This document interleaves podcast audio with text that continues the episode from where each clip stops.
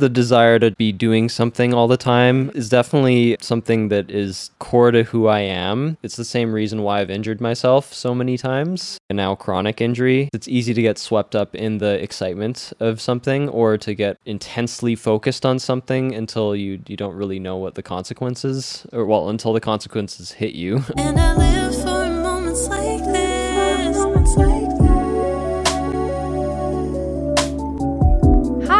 And welcome to another episode of Vicarious. a podcast that dives into the creative minds of me, Alex Scott, And me, Karen White. and anyone else who will talk to us. And today that person is Thad Bailey Mai.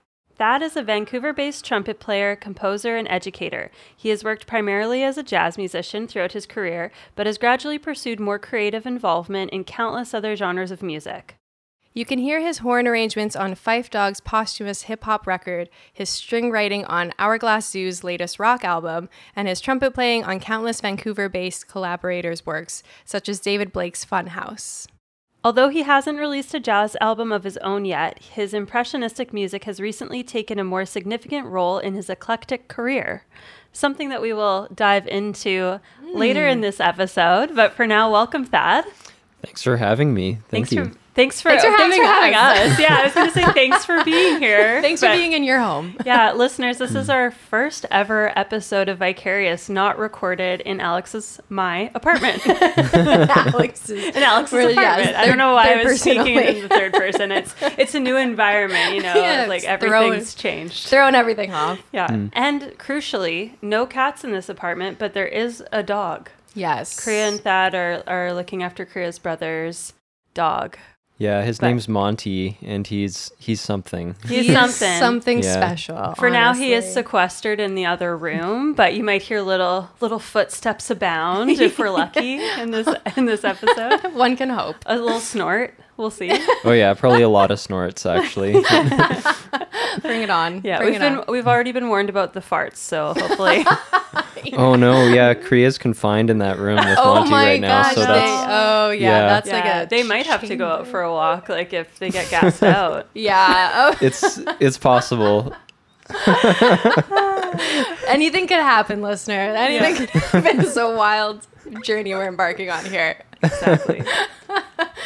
Okay, so that can I put you on the spot and ask you what was one creative thing that you did this week? That's shaking his head no. Yeah. Like okay, never mind. No, I'm I'm happy to jump in, but I don't have much for you for this past week. I was unfortunately in bed for most of the week with a bit of a back injury, but Mm-hmm. I can say that the week before I, I was spending a lot of time cooking. And that's that's kind of my creative outlet that's uh, a stress-free way of, of stimulating my brain while also feeling like I'm doing something productive. Mm-hmm. So I made a lot of pumpkin pie nice. Right. and I, I tried to I tried to keep it like low sugar as well while not tasting bad. Oh, It's how did, hard, how did you how did you what what kind of ratio did you find was the perfect amount of sugar that's not like as much as you'd normally use but doesn't just taste like pumpkin puree? So I think the the key is getting a, a really good pumpkin puree that's already kind of sweet, and then I, I'm all aboard the the monk fruit Oh, sweetener. okay, Oh. So right. I just I, I feel like some people don't like it. Um, Never it- tried it. It's for me, it's really good. It tastes like sugar, like maybe just a little bit different, but it's it's pretty darn close. So I just dump as much as that in as I want, and it, it keeps it keeps it somewhat healthy. Oh, Nice. Good tip. Yeah. Pro tip. Somewhat healthy, so you can eat as many pumpkin pies as you want. Yeah, you can have four pumpkin pies in one week. and feel That's totally great. Yeah. yeah.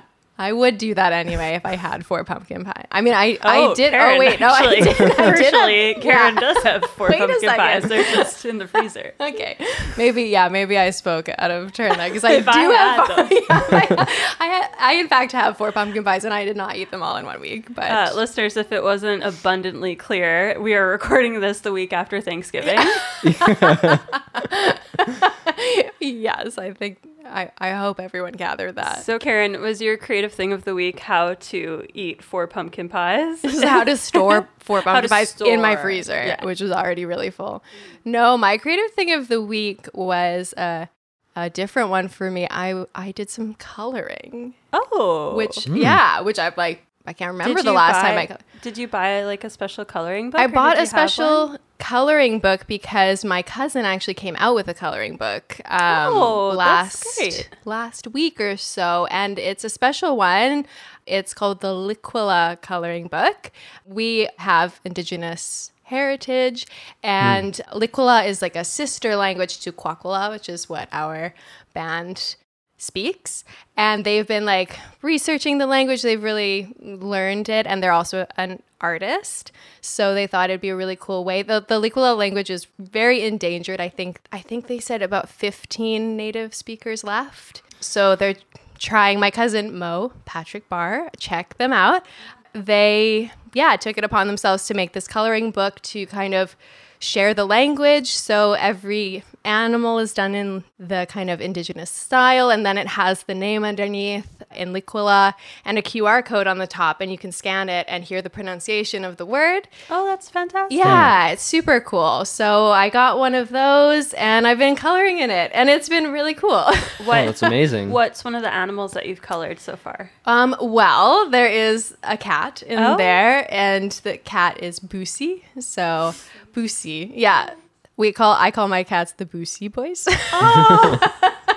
That's really funny. yeah, that one I already knew. That one, you always got to know the cat, Yeah. the cat name for everything.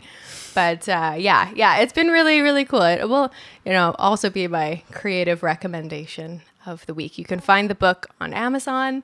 Um, my cousin actually lives in Australia, but it's available on the Australian, Australian, Amazon, and Canadian. as And well. listeners, check out the show notes. We'll link it below with the name Yes. Mm-hmm. and, and Moe's author name in case you didn't remember it just from hearing it. yes, yeah, we will link everything below. Please check it out. It's really, really cool.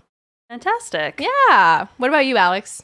So, I mentioned in a previous episode, I believe our last episode with Madeline, uh, my creative thing of the week was that I did kind of an improvised set with a couple of dancers and actually performed performed those improvised pieces with Kriya. If uh, the listeners didn't put it together, Kriya and Thad are partners, and we're We just like Yeah. knowingly And- look at that every yeah. time we mention Kriya. And- you know, you know them. I do. currently well. sat right beside Kriya's bass. yeah, so Kriya was playing bass, I was playing synth, and then Alana and Kaylee were dancing. And this was for the sample show that Alana Yee, former guest of the pod, Friend of the pod, friend Alana of the Yee. pod, episode eight, season one, if you haven't Nice. listened to it. So we performed at their house show and it was really fun. It was definitely something different for me playing just synth, not on my own, obviously, because Kriya was playing with me, but I'm not playing in a traditional band setting, not singing as well, like just hmm. playing an instrument. That's not usually a role that I play often. Usually I'm performing my own songs. So yeah, it was really cool and something that came up for me while I was playing and I think this is really something I'm going to need to practice if I do more improvising was I had a moment of feeling really insecure and self-conscious because I was just doing some out there stuff and it was feeling pretty chaotic and I had to just nix those thoughts and and hmm. just kind of tell myself nope commit commit to it commit to it. You're in it. You're in it now. yeah it's going to be so much so much worse for you and for the audience if you don't just fully mm-hmm. commit to it and just be here and keep coming back to it you know and like don't get lost in in your own thoughts. Like interact watch the dancers communicate with kriya at least as much as you can from across the room just visually Oh wow, yeah. uh, yeah, so it was definitely a mental challenge and, and a good reminder for me to to just not let that self doubt sabotage the Yeah. experience.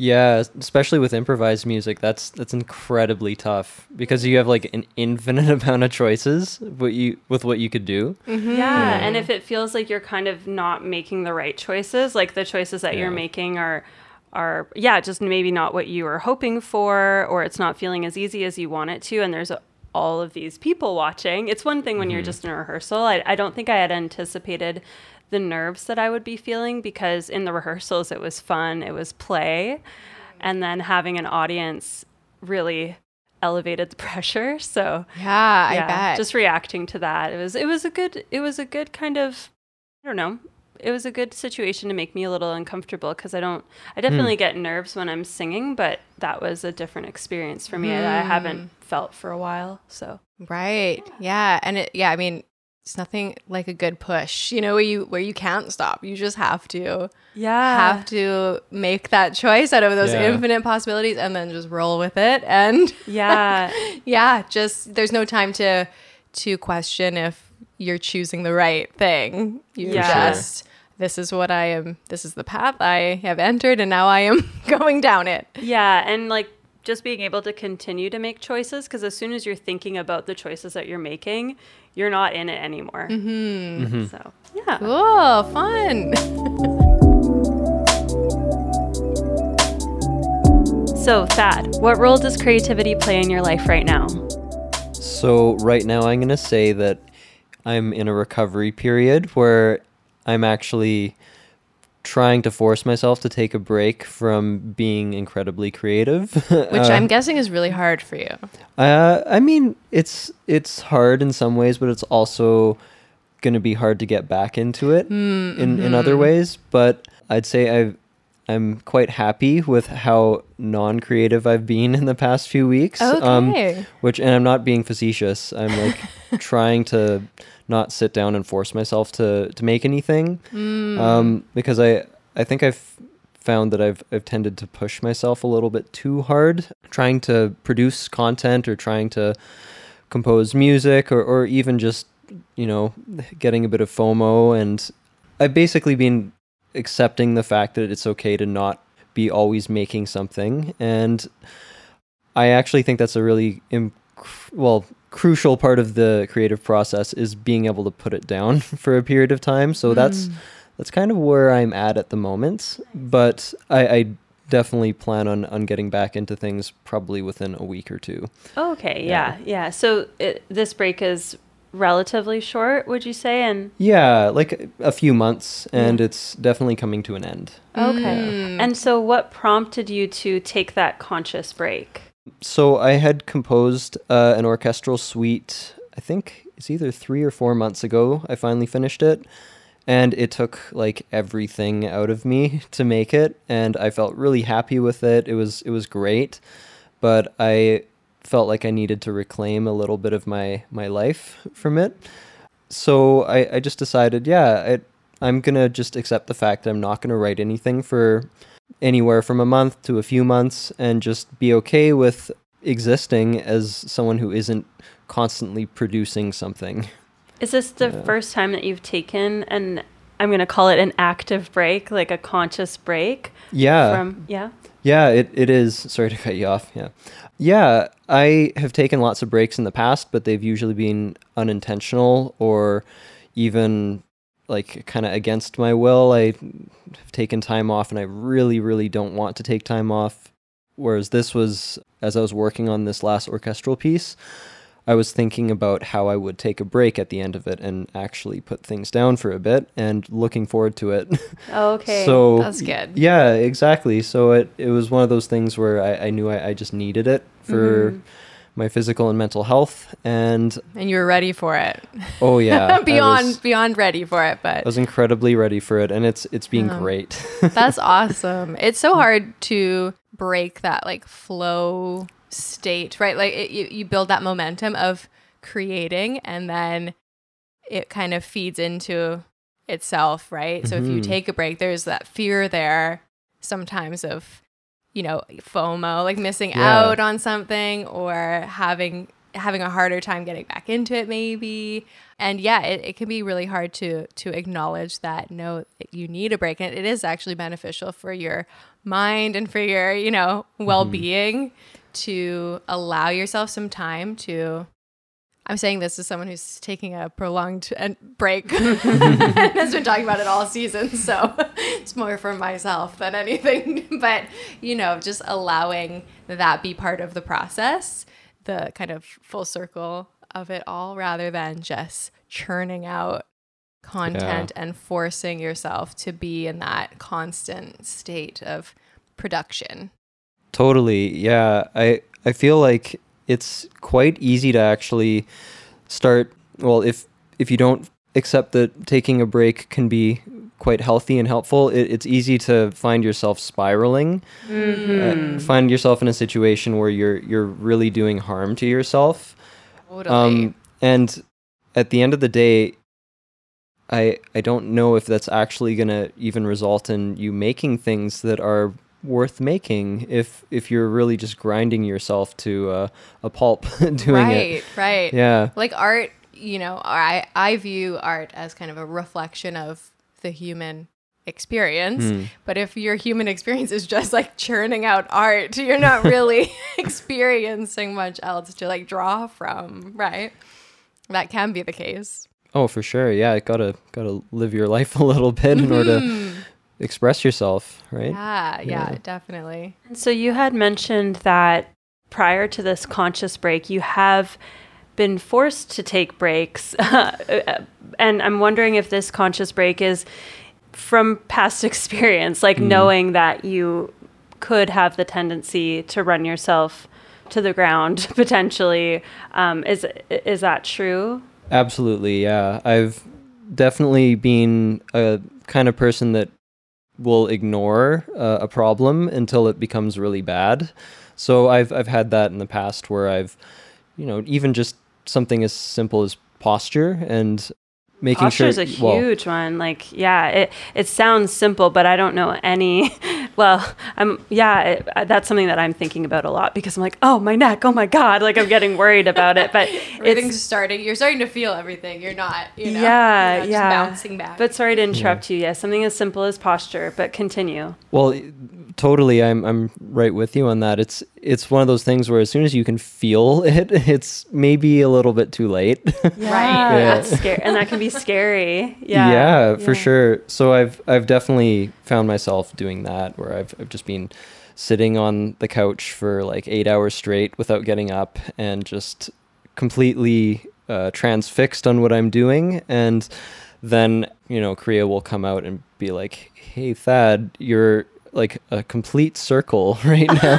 Like- yeah. Yeah, like, Um, it's good to have a partner who's uh, re- or or anyone to to kind of break you from that spell of, of being totally enraptured in what you're doing. It's amazing that you can have that focus, and your work definitely shows that it ext- well, not only like extreme hard work, but talent and creative vision, etc.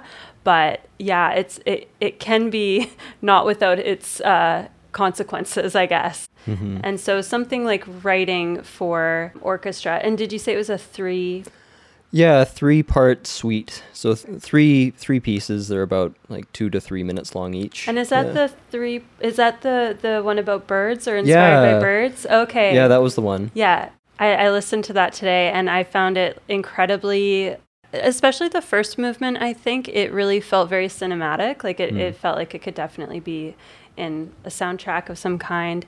For for those of us who have never written for orchestra, which I imagine could be many, um, can you tell us a little bit about what sparked that interest for you and, and how you developed that type of composing for yourself? I think what sparked my interest was mostly just the fact that I really like listening to it. That that'd probably be about ninety percent because my mom would put it on usually, and of course I I, feel like indirectly we all do just because of movies and and, well even commercials or just pop culture in general. Orchestral music is just in everything, but I was definitely exposed to uh, quite a bit of it growing up, and because of that, it was something that was not directly related to me studying jazz music at school. It was something I could just be distanced from in in that sense, or maybe a better way of putting it is it was something a bit more personal to me compared to. Uh, the academic study of jazz and you know, all the stress associated with that, but yeah, I, it was it was a pretty crucial part of growing up.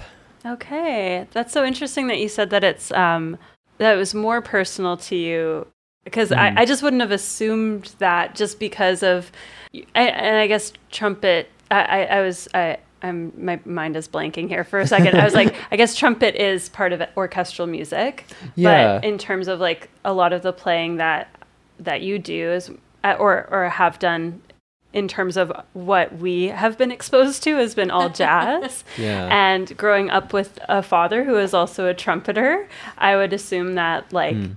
Jazz and like specifically like playing trumpet would be kind of the most personal.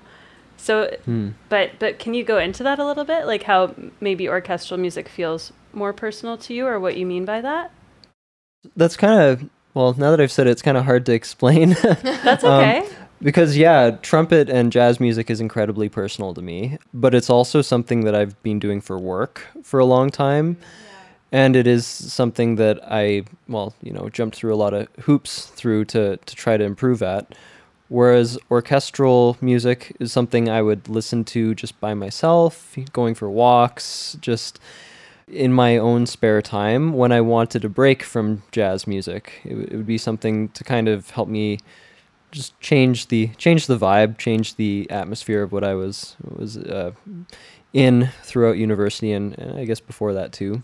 But yeah, I, in terms of why else it could be personal, I, I just say um, having heard a lot of it in my childhood and having just my mom put it on in the background all the all the time on, on weekends, you know, when we would just hang out during the day. It uh, was something that I, I never was really like deeply like analyzing or or really trying to think hard about or decipher it. It was just more of like a, a an emotional experience, more of like a visceral experience rather than something that involved thinking a lot about. And would you say jazz was that for you like more thinking and kind of analyzing? Yeah, at least at first it was. Uh, like going through like jazz band in high school and, and trying to learn how to improvise and not suck at it. um, yeah, and, and just, you know, trying to play the trumpet too and, and not suck at that as well. Um, there's a lot of thinking, a lot of stress that went with that before I started really enjoying it on a personal level. Yeah. So, just diving right into your relationship with your dad and like playing an instrument that your father also plays, did you ever want or when did you start playing trumpet and and did you ever consider like or did you ever feel like, "Oh, I don't want to do this because he's doing this?" Or did you ever like try other instruments or how did that mm. dynamic work out? So I, I think I was a bit of a, a passive student when I was, I I guess, about 10 years old when I first started playing, nine, 10 years old. I wasn't incredibly inspired by music in general, just because I'd been so, I guess, exposed to an unromanticized version of it.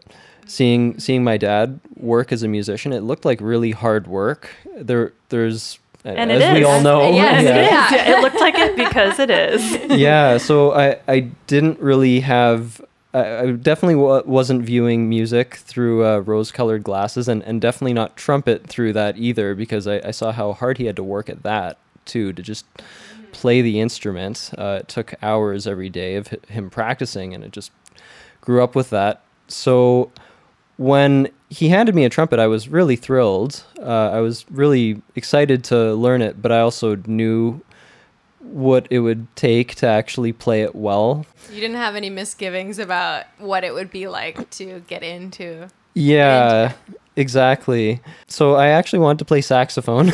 um, first, I, I was really interested in that, but then trumpet was it was kind of like that was that was the choice. And Why was that the choice? Just because like you had you had trumpets available to Yeah. you, you Well, had, had- someone to teach you.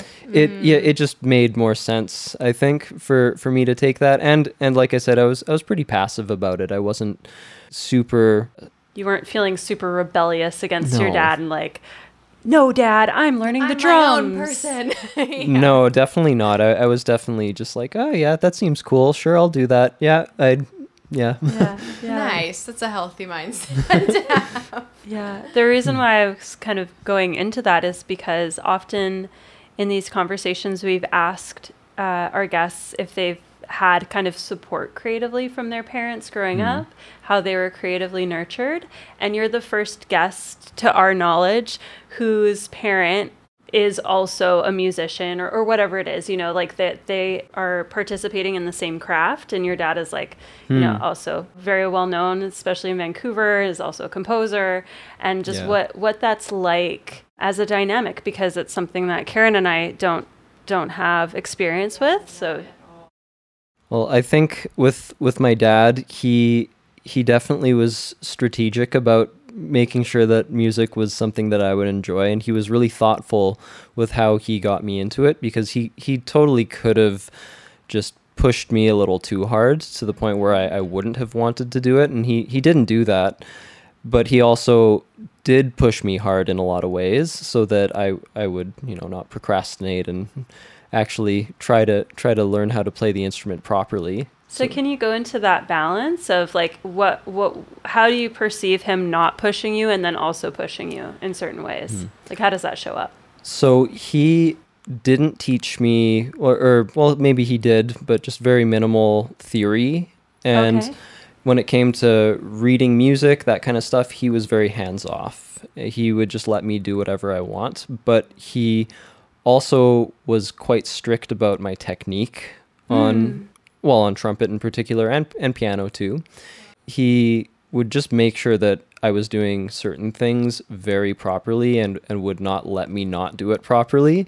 So could be he could be pretty strict with that stuff, but when it came to what kind of music I listened to, even stuff that he wouldn't like at all, like I had a Linkin Park phase and all that all that kind of 90s child stuff. Um, yeah, of course, we all yeah, I'll have to go through that. yeah, he, he was very open with that. He was super encouraging with me developing my ear and not using theory or even even reading that kind of stuff as as learning music and he really encouraged me just messing around. For instance, when he was teaching me improvising, he didn't even not until I was older didn't even bother like going over like what chord symbols really meant or Oh.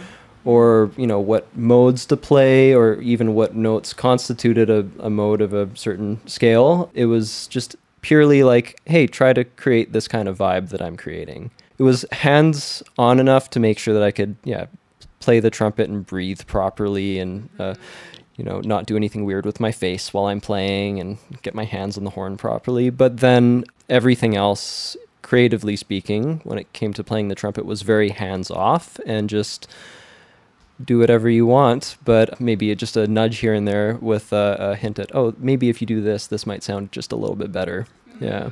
Nice. Yeah. Wow. That's that's impressive, honestly, that your dad knew or maybe like intuitively knew how to strike how to strike that balance.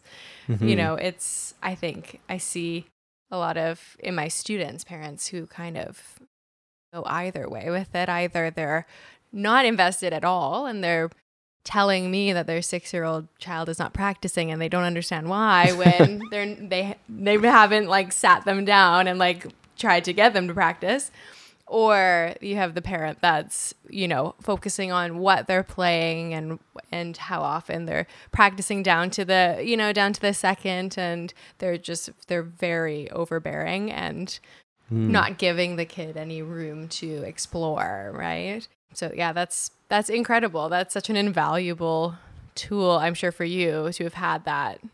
Yeah, I, I definitely realized that, that that was a huge privilege, and it would be pretty unlikely that I'd be in music if I didn't have that.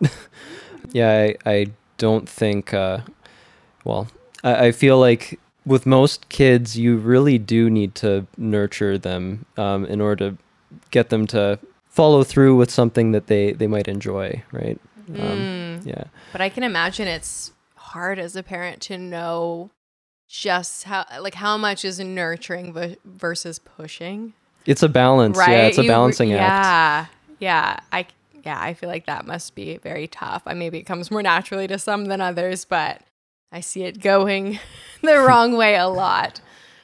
So one thing that I found kind of interesting is you uh, said that your dad didn't focus on having or, or or didn't push you super hard in terms of like theory and, and reading music and crucially reading music is very important in composing or like knowing how to reading is important to know how to write basically so when did that come? Was that happening more for you just on your own, or like through school band and stuff like that? Like the reading kind of came as you were as you already knew how to play, kind of thing, or Yeah, it it reading was something that has always been kind of slow to me. Uh, it's not a, a strength. Uh, it's still not a strength.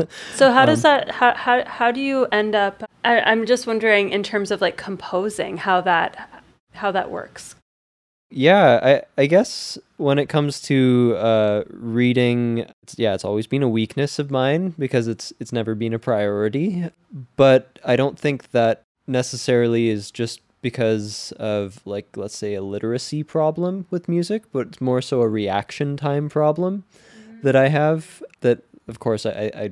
I think I can work on it if I really wanted to, but I This doesn't seem like you really need to. it's well sometimes Oh, okay. sometimes Yeah. you know some You feel the feel the gap. Feel well, the- especially you know like having to cram music for a gig or something and it's like oh i really have neglected the skill um, but yeah i i think in terms of yeah reaction time it can be a something that i need to work on but in terms of hearing something and then putting it on paper i feel like that's almost like a completely different skill.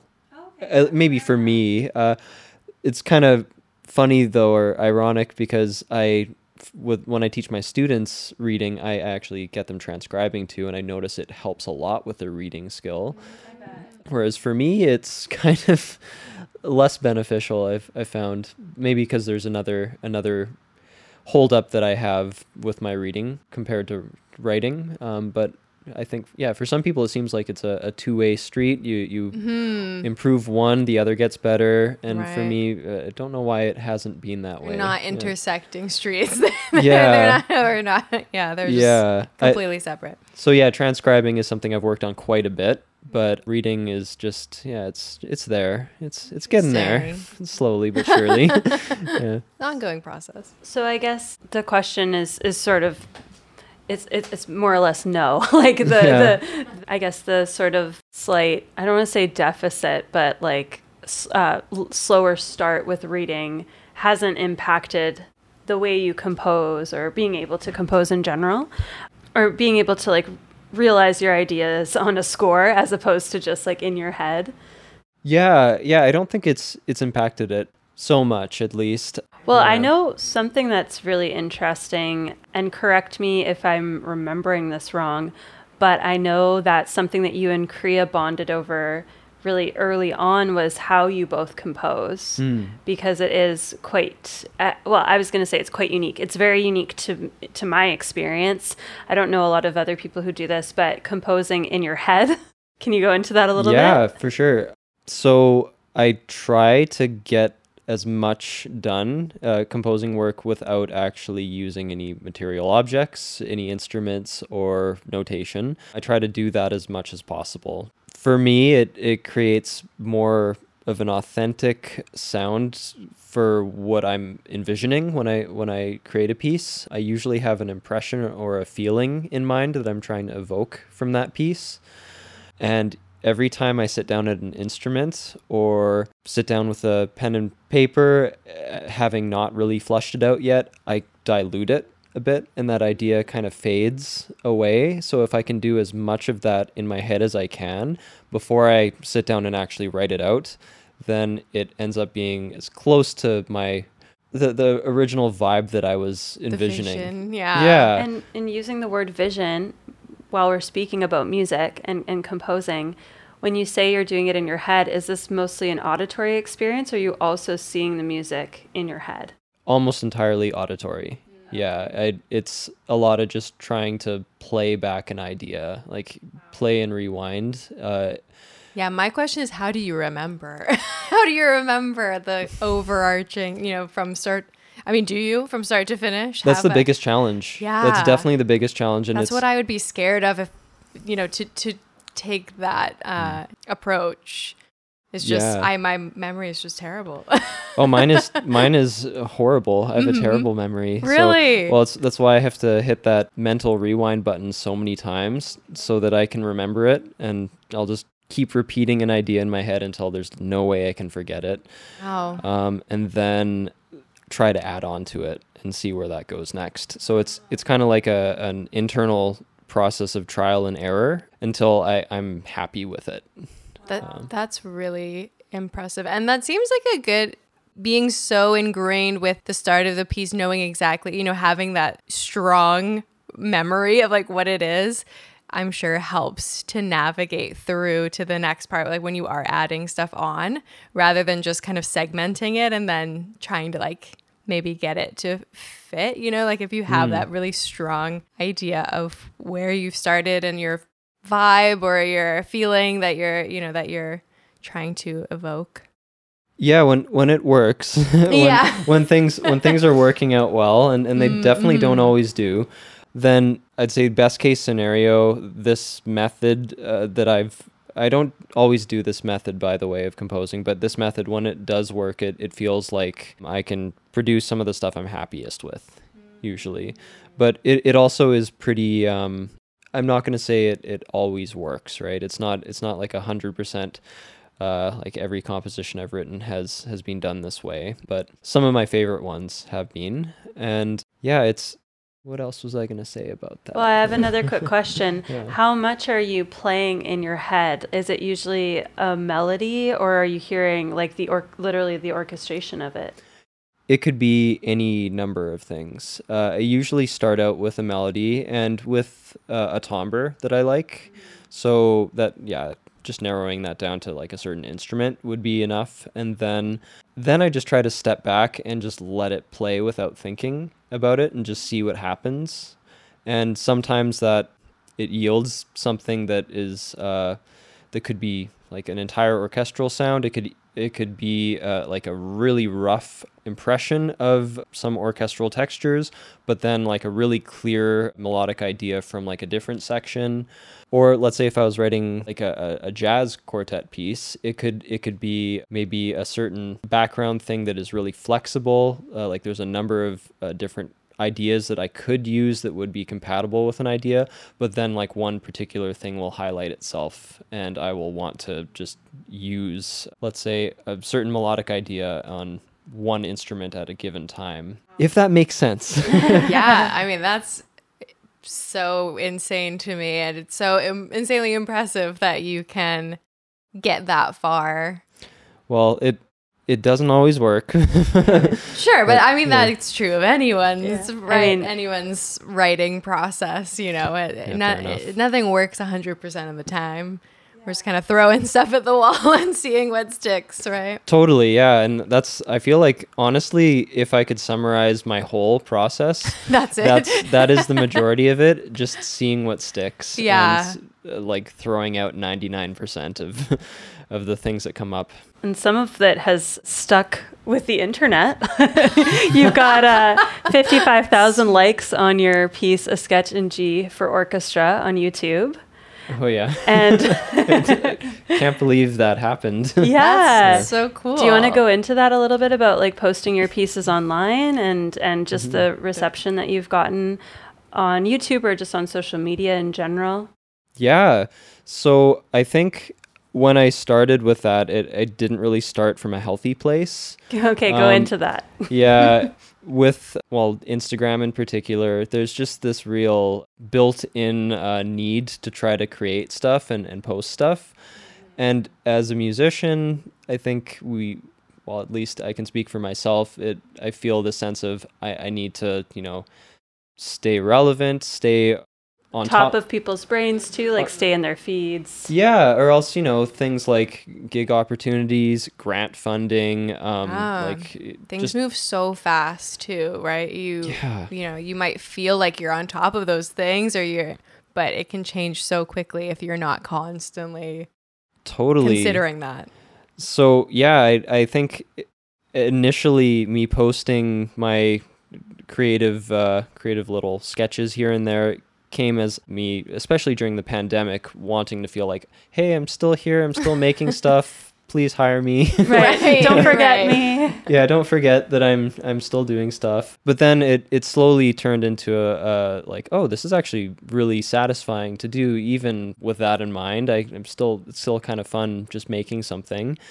so then when I um, started sharing on on YouTube, I didn't really have too much of an expectation about people like actually listening to creative art music with synthesized instruments. Um, I wasn't expecting a whole lot of reception, but I think it just hit the algorithm at the right time, and uh, I got kind of lucky with that. Yeah. Yeah, it does take a certain amount of luck, but also, you know, skill and like you said, just being re- like staying relevant and just putting putting the stuff out, right? And Yeah, yeah. keeping it going. Well, we'll see uh, if I can get paid in something other than likes at some point. Well, I mean, obviously, like the hard work has paid off because you recently found out that you were accepted into a program called the Jean Coulthard Readings and Mentor- Mentorship Program. And for our listeners, that is a program that gives emerging BC composers the opportunity to develop their orchestral writing with the VSO and like with a professional orchestra. So, how did that come about? So I actually uh, was um, aware about these readings because of a colleague of all of ours, Wiley Ferguson. Oh, yeah. Um, he Hey. he was part of that program last year, Oh, and nice. Kriya Kriya knows Wiley pretty well actually. yeah, they play in, in Wiley's group, right? Yeah, plain Or- cheese pizza. yeah. nice. Yeah, so we actually went and, and saw the last year's readings of there's five other composers and Wiley that had their pieces played by the VSO and it just looked so fun and amazing and just like totally out of this world just watching Wiley's pieces get realized by like a really ridiculously good symphony. Um, so I, I just thought, hey, why not just submit a score, see what they think, and yeah, it, I'm just kind of We liked it. I'm kind of shocked, but I'm I'm really really stoked and a little nervous. And this is like Wow. brand new, well, pretty much brand new news to you. Like you just found out this past week. So congratulations. Yeah, congratulations. Thank you. That's going to be exciting. The Uh, Sibelius, you know, sounds fine. It sounds nice. It's still your work shines through. but there's yeah, this will definitely be an amazing envisioning of your of your work. yeah, real humans are uh, are definitely gonna play a bit better. it's going to than- hit a little different, Yeah, I think, take with, that the, with the symphony orchestra. They Yeah. they might have more to say about what I've written though. Oh, fair. A little Yeah. more feedback. That's mm-hmm. fair. And is the piece that you submitted something that people can listen to? Is it one that you've posted? yeah, Yeah. yeah, it's actually the three pieces of music for birds. Okay, and that one. currently that's your latest posting on Instagram, so we'll link it below and people can go check it out. That's the one mm-hmm. that I was listening to.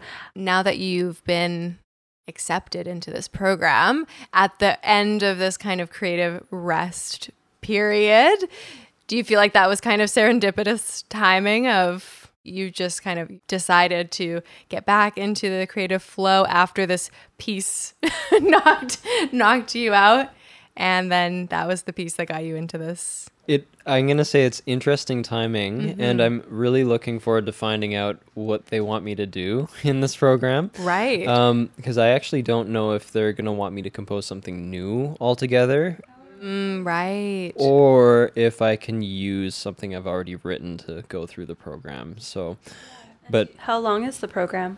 it's going to be like oh, like half a year. I oh, think. okay. So It's gonna be stretched Oh. out. Quite a long process mm-hmm. then. Yeah, I could be I could be wrong, honestly, but it, it is at least several months. long. okay Yeah, and I'll get to study with a composer from Europe, excuse me, called Edward Top, Oh, cool. as well as the the conductor, conductor Tausk or Maestro Tausk of the symphony and and the symphony itself. Well, I think I'll get to sit and attend quite a few readings and workshops with them, wow along with the other five composers that were selected for the program.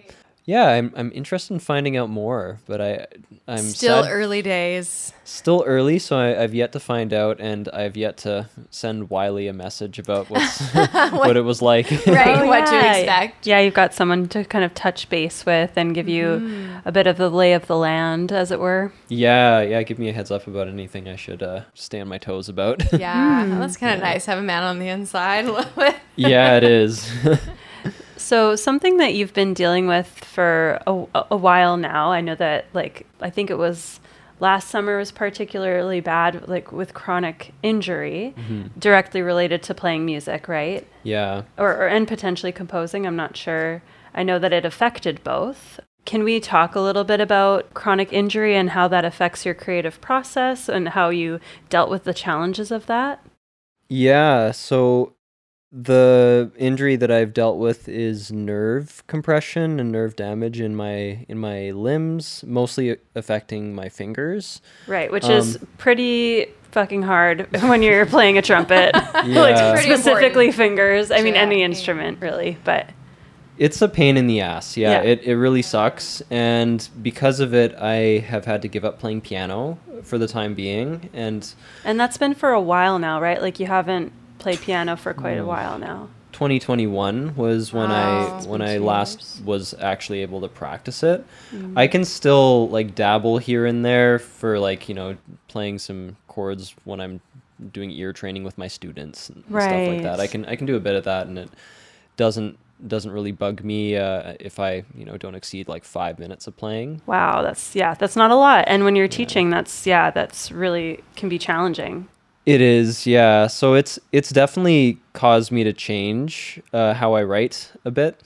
I used to, well, I, I try to compose as much as I can away from an instrument in the past anyway, which was That's a so blessing that you that you'd already developed that skill. Yeah, I, I have had to really lean into that lately because I also would write a lot at the piano too, and just even just uh, improvising and until you know uh, come up with an idea that I like, and it's it's something I really miss doing. It it was something I would do for hours every day, which is part of why I'm injured. And yeah, is that the do you know the cause of the nerve uh, compression? You said nerve compression. yeah, so it's it's from a whole bunch of things. Right, of Um, course. there could be some just like physiological stuff that like I, I couldn't have done anything about but some of it was from playing piano a little bit too much with no rests and like not great technique so yeah definitely something to look out for is technique um, yeah I- I- Mm-hmm. Very important. incredibly important. I definitely uh, could have done a lot better with that. But then also weightlifting, long distance cycling, cooking, typing, all, all kinds of stuff like that contributed to it, and and a, a neck thing that is still a bit of a mystery. Yeah, a bit of a, a swelling in my neck that uh, pressed on that nerve. Not entirely sure what caused that, but it is it is actually getting better. So So something that's kind of Karen actually had a fun anecdote about your Yes. youth and it kind of ties into how you you're not afraid to like kind of do something that seems extreme to me. you like have no idea because Kriya told me this story, not you. So maybe hmm. there's okay. This could be factually inaccurate, but Kriya once told me that you would kayak in between your parents' houses. Is and this true? for the listeners, let's explain a little bit more of that with that or, or we can check if that's true first. yeah, yeah. Let's make sure that It actually is. Yeah, so my my dad lives in Port Coquitlam Port Coquitlam. and It's close. and my mom lives in Deep Cove. So for Um, people who are not Vancouver based, that is across the inlet, right? across the Burrard um, Inlet or uh, the, in the Indian Arm, the so-called Indian Arm. Yeah. Right. So a body of water, a not insignificant body of water. No, it's definitely not. They're not close by. Not Well, definitely not by driving. I guess maybe by kayaking. Maybe yeah, you're going, It's going not very across convenient. instead of that's actually that's actually quite true. It's it's not actually that far, but if you were to drive around it, it would take like an hour or something. Right, not Um, convenient. Yeah, I, I I used to do that. Not not actually to visit my dad all the time, but I also had some friends in Port Moody that I'd go visit as well, and we would I just kayak across back. But it it was one of those things where it didn't feel like a big deal just because it was so fun. It's because you grew up in Deep Cove. Yeah. I feel like that. I, I'm I'm assuming that was that's kind of the culture. Totally, yeah. The, I was definitely not like a hardcore Deep Cove kayaker compared to the Mm. You're like, rest this- of the Deep Cove This people. is nothing. Yeah, Yeah. that is true. Like growing up in Vancouver, there are a lot of people who do like pretty extreme sports or like Yeah. extreme Mhm. versions of cycling, of paddleboarding, ki- uh, kayaking, sailing, rock climbing, like snowboarding, skiing. There's so many, so many sports, so many activities that can be on kind of an extreme level. So I guess for you growing up there, maybe you felt like you were just kind of like part of the pack, like not necessarily Yeah. doing a crazy thing.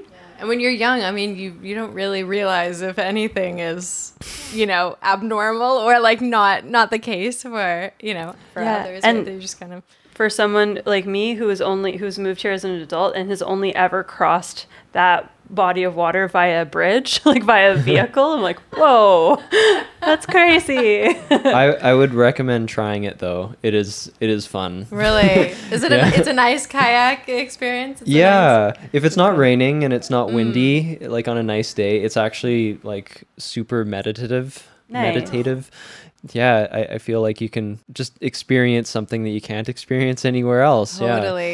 This really does. I mean, I think the anecdote, the point of that anecdote is to really highlight your, like, your ability to just kind of always be moving, always be pushing yourself and to I mean that's just, you know, a fun a fun thing for you to, to kayak across. But, you know, it seems I mean and with your injury as well that you really have a history of wanting to make the most of your time, make the most of your opportunities and and of um, your experience, like like your like experience. using Mhm. your body and like doing cool, exciting, fun things, or like making cool, exciting work. Yeah. which is an amazing quality, but I'm guessing has some has some challenges built in. Do you find that trait of yours is something that you well, one, does that come very naturally to you that sort of yes, he's nodding yes. yeah. Um, just the desire to just want to just be doing something all the time. Mhm. Um, yeah, it's it's definitely something that is just a core to who I am, and it totally is is why I've been able to do some of the things that I'm like happy that I've done, but also it's the same reason why I've injured myself so many times and and walked away with uh, like a now chronic injury, just because it it's for me at least it's easy to get swept up in the excitement of something or to get really kind of intensely focused on something until you you don't really know what the consequences or well until the consequences hit you. And listeners, Thad is a Taurus. So, you know, no to hard go- worker, earth sign, nose to the grindstone. I would love to do one episode where we don't bring up astrology, but I don't think that's gonna happen. I mean, it's the end of season. This is my season two thing. A little bit in season one as well. But uh, but trust me, there's a method to the madness here because another Taurus trait is to be very nurturing, be a, a kind of a foodie, and that definitely rings true for you. You mentioned that cooking is your your other creative outlet, like a way to kind of de-stress Totally. and we've Karen and I have been able to enjoy some of your amazing cooking. Kriya is also a fantastic baker cook too. You guys make like some of the best Yeah, food in the dinner- city, I'd yeah. like to say. Dinners at your place are the best.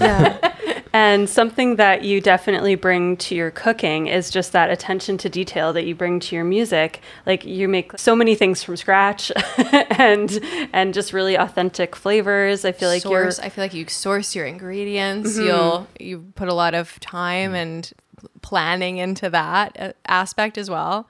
Yeah, I I mean I, I put a lot into it more than more than I realize until like after I look at my credit card bill and and also just see how many hours slip by. Um, but it, it actually kind of started out as uh, just a necessity, I'd say, just because I guess at, at home there was always food. Like I I mean my my family is really I'm lucky to have uh, grown up in, in Deep Cove and like a, a privileged neighborhood and everything. But my parents were always really busy, so they weren't wouldn't always necessarily cook. And when they did, it was great. But it you know there'd be quite a few days where we would just not have time to like make anything. So I just started making stuff at home when I was a teenager and they didn't really notice that I did that and it just I you were just suddenly fed. And they're like, oh Yeah. great, that's not hungry. yeah, they, they didn't really notice, and it was pretty funny. I would like make a, a massive pot of just like uh, ragu, and they they wouldn't. Uh, I I don't think they really noticed that I like cooked like like four pounds of beef, then had that in the fridge and just ate that. So, yeah, it, it's kind of started out that way, and it also was just a, a way of even though I spend a lot of money on ingredients, I save a lot of money by not eating out because that could easily become my next hobby. Yeah. Yeah. And when you enjoy food to the oh, level Oh, yeah. that you do, that is not cheap. I mean, buying the ingredients is not cheap, but eating out to, to get that experience. Oh yeah, I I have definitely spent a lot of money on restaurants. Yeah, you got to develop out, that yeah. palate. How are you going to know how to Yeah. recreate it? It's for research purposes. Ex- well, that's what I tell myself R&D. yeah. It's a business expense. You can write those off yeah, for your, your side business now of cooking for yourself. I'm I'm gonna just save that clip for the CRA and just tell them, yeah, Great. yeah, please give me back all my money. but yeah, anyway, it's yeah, it's definitely something that I find I, I can do to step away from things that stress me. Like cooking doesn't really stress me out at all, which I I love the fact nice. that it yeah I can yeah I can That do must something. be nice. Oh yeah, it's it it feels like I can I can kind of step away from whatever deadline is uh, I should be paying attention to and That's so important to have and to, to find those outlets. I feel like it can be challenging to know where to put that energy mhm. when you need that, right? Or to even just acknowledge that you need that. Totally, and and I think the nice thing is is it's food. You need food, so it's like the best excuse ever Right. to like, you know, step away from the rest of your life and just be like, okay, yeah, I well, food is made like the most important thing that you can have in the day, so. Yeah, I, I'm gonna just devote a bunch of time to that. Yeah, yeah, that's a smart one. I might again. I feel like we because we've known each other a little while, and also because we spend time with Kriya. Uh, I feel like I've gotten little like tidbits of information that I'm like not hundred percent sure is true or not. But uh, something that I I think might be true is that you go through kind of phases where you're like want to perfect a curry or like a specific type of curry, for instance. And are you in a uh, in a particular food phase right now, or is there something that's like exciting to you for Well, to make? I mean, there were the pumpkin pies. Yeah, Right, I think fair enough. The pumpkin pies, but anything else, like maybe something more like not a dessert, like a meal, yeah, or even a cuisine. for the past year it's been Indian food, although I've always been interested in trying to make that taste more authentic. North North Indian food to be specific, like Punjabi food. Uh, lately though it's mostly been ice cream. So Like making ice cream. Yeah, I just got an ice cream Wow, maker and Cool. Ice I cream party at Thad's. yeah. I, I have a pint every night and Wow. I Of homemade. yeah, the it's dream. it's dangerous. Have you It's- used the monk fruit in in the ice cream? Oh yeah. Oh, wow, really? Yeah. That's that's why he looks like this and and has a pint and of has a ice pint of ice cream every day. It, it We'll actually post helps. photos. Medical marvel. Occasionally, I do like make a full, like you know, just a, a pint of whipping cream, sugar and cream cheese, and Do you feel like like there's Cream no cheese. substitute? You Whoa. can you can get pretty far, but there's no substitute for the real thing. it's really hard. It's really hard. Although, like, I think if you use mint, like almost mm-hmm. on almost any like mint flavor can can be okay in a lower fat, lower calorie ice cream, and it, it tastes. You know, it hits it hits the spot.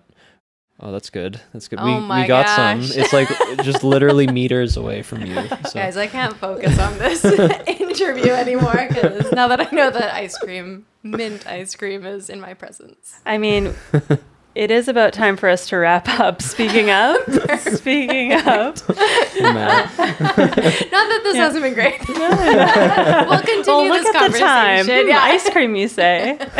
we'll continue this conversation over ice cream. Yeah. Sorry, listener. That's doable. We can just get all the ice cream sounds right. ASMR. So, yeah. before we wrap up with our creative recommendations, um, because we started the top of the episode with your creative break, is there something that you're really looking forward to coming out of out of this intentional break? Yeah. So I, I Besides actu- the program, obviously. Yeah. well, yeah, and I guess with the program, that's that's kind of up in the air in terms of what's going to happen anyway. So what I've been focusing on lately is, well, without actually doing anything, just kind of focusing on, uh, in terms of just planning for the future, is just writing some more, I would call it modern jazz music. That's the best label I can think of that I had written for my quartet or will write for my quartet. That was modern jazz music, I would say, is is kind of like the first thing I really got into composing before classical music. And I haven't really written a whole lot in a while, and I've kind of felt like maybe now's the time to get into that again. So I, I've applied for um, a few grants. I'm gonna hear back from them within a couple months, hopefully. And if I can secure funding, I'm gonna just go all in with that and try to write a bunch of new tunes and yeah, hopefully make some new music. Yeah. Nice. That's- So Sounds like great. there's going to be a lot to kind of stay tuned and and see what happens this year. It sounds mm. like you've got a lot on the horizon and Yeah, I can't wait to see what what comes up. It's always so nice seeing your Instagram posts of your beautiful, you know, compositions and it's very inspiring to see how hard you work and just getting those little snippets, but also inspiring to know about your break. I think that is mm. such an important thing to for for someone like you who I imagine doesn't take any breaks, it's so, you know, it's so important to it's to- reassuring for us who are always, you know, I'm struggling to push ourselves like, okay, that has to take breaks too sometimes. Yeah, okay, it can't be that bad. No. but I think I think it is really important to talk about and to dispel the idea that you have to be constantly productive to Totally. to to just exist in this like creative space, right? Yeah, I, I think people should take more breaks if they can. In, as, as a general thing, uh, taking breaks is incredibly important. Like, I mean, we all have to sleep at night in order to function the next day, and we all have to, we all have to, you know, exhale after we inhale. We can't just keep doing the same thing over and over again. I, I don't think that's what. I don't think that's healthy. No, I don't I don't think Yeah. that's what we're built for, right? Yeah. As as Totally. humans. We're And I know that like learning that the hard way with like an injury, for instance, is really not ideal. But I guess sometimes it does take those loud alarm bells to for us to learn the lesson of slowing down and and doing things differently, even if it's not stopping completely, like doing things differently. Yeah, we all just we have to work within the the boundaries of being a human and uh, and fully embrace that because that's that's what we are and we as cool as it would be to just be a Instagram YouTube machine right. or like just some crazy person like John Williams who's just like super prolific. I, I bet you John Williams has taken some breaks too. I'm Like, sure I he bet you. has. Yeah. I don't think there's any way to have such a long lasting career without taking that time, even, yeah, just mental time, like we talked about in an epi- episode, in an episode, in an episode of uh, the incubation period. Yes. Yeah. Yeah. That was really helpful for me to hear that idea of of the incubation period. Alex mentioned this in one of our previous episodes to me. who Again, is struggling. But the idea that it's part of the creative process and like you were saying you're it's important to not only accept but embrace that that's part of the process. It is what makes us human and what makes beautiful art. So i- i- it is something to be embraced and like nurtured as well as the creative output and that side. Yeah, a bit of a, a dichotomy that's like really, really necessary and often overlooked. Ah, totally. And so I guess that can be kind of our general creative recommendation. I'm going to ask you for for another one if you have one, but just from the three of us listeners, maybe consider your creative balance and what part of the creative process you're in right now and maybe a break is calling. Maybe maybe it is time to sit back and look around and and just notice, you know, what's happening in your body, what's happening in your mind and maybe it is a great time for a break. Yeah. Thad, have you got any other creative recommendations you can give to our listeners? I'll uh, give my um, I guess my my most valuable tool in, in writing is being going for really long walks or really long bike wi- bike rides, really long bike rides. Just something where you are out in nature and you are just in an environment by yourself, ideally, where you can just let your mind wander, but also brainstorm and and you know practice being creative without anything to distract you or only with you know nature to inspire you so or you know without putting things down feeling the need to document right? i mean that's that was a great tip for me. I definitely will be embracing that more at least trying to embrace it more because i feel like when i am writing stuff as soon as i hear it back if i rec- record something and then hear it back i'm immediately critical rather than just allowing myself to expand on the idea. Mm. it's it, it becomes overthinking. So Yeah, Yeah. you're like already in that in that editor process Yeah. instead of like I'm just recording this. Yeah, just creating it, right? Yeah. yes like wait waiting like a long time to turn on the editor mode yeah Mm, yeah, trying to postpone that as much as you can. I was actually I can't remember if I actually said going on long bike rides as a creative recommendation earlier in the season. I don't remember if I actually said it, but if I didn't, I wanted to because one of the times that I am the most creative about this podcast is when I'm riding my bike and Karen has received many voice notes from me like in traffic like Quick idea. Uh, yeah oh going down a hill bye that is all your creative ideas for this podcast I get and just br- like spurts of her just like pedaling. Yeah, just out of breath, breath. breathlessly. like, okay, just got. Yeah. So I second that creative recommendation. yeah, that's a good one. and I do have one that's uh, kind of inspired by my sister. And apologies that this is going to be a little bit of a rant, but um, or a bit of a tangent. I, I'm not hopefully not going to be ranting at you. Um, but my sister made the observation that she doesn't really have friends that she plays with. And I think this is so true for adult friendships, adult relationships, where the time spent is, is enjoyable, but you're spending it like always just catching up with each other and hmm. just kind of like narrating your lives. And there isn't Yeah. as much play, like joking around or, or even literal play, like playing a game or or whatever it is. And I thought that that was just a really lovely to kind of spin it to make the intention of play in your life important again. Um, I think, it. yeah, prioritize it, and like preferably with other people, because I think it's such a good way to feel connected and to and to just experience joy together. Like as as nourishing as it is to be in conversation. I mean, we would, wouldn't be doing this if it wasn't yeah. it is so fun to just play with people and to, to prioritize having fun so that would be my creative recommendation is is even if it's just once a month like setting aside intentional time for play wow that. yeah i'm i'm definitely using that that's, Yeah. that's yeah that's excellent cool yeah and i mean it kind of goes hand in hand with what madeline was saying last week about living a whimsical life or trying to think about whimsy Mm, yeah Definitely. Yeah. Very fitting with that, I think. That's so important and so often relegated to the back of our minds. Yeah, or just like you know, or, or or not even yeah, like if it happens, great, but it's not something that we like actually really spend much time prioritizing at all. It's just like, oh, cool, if I have fun today or if I feel joy, like Great. we'll, we'll see.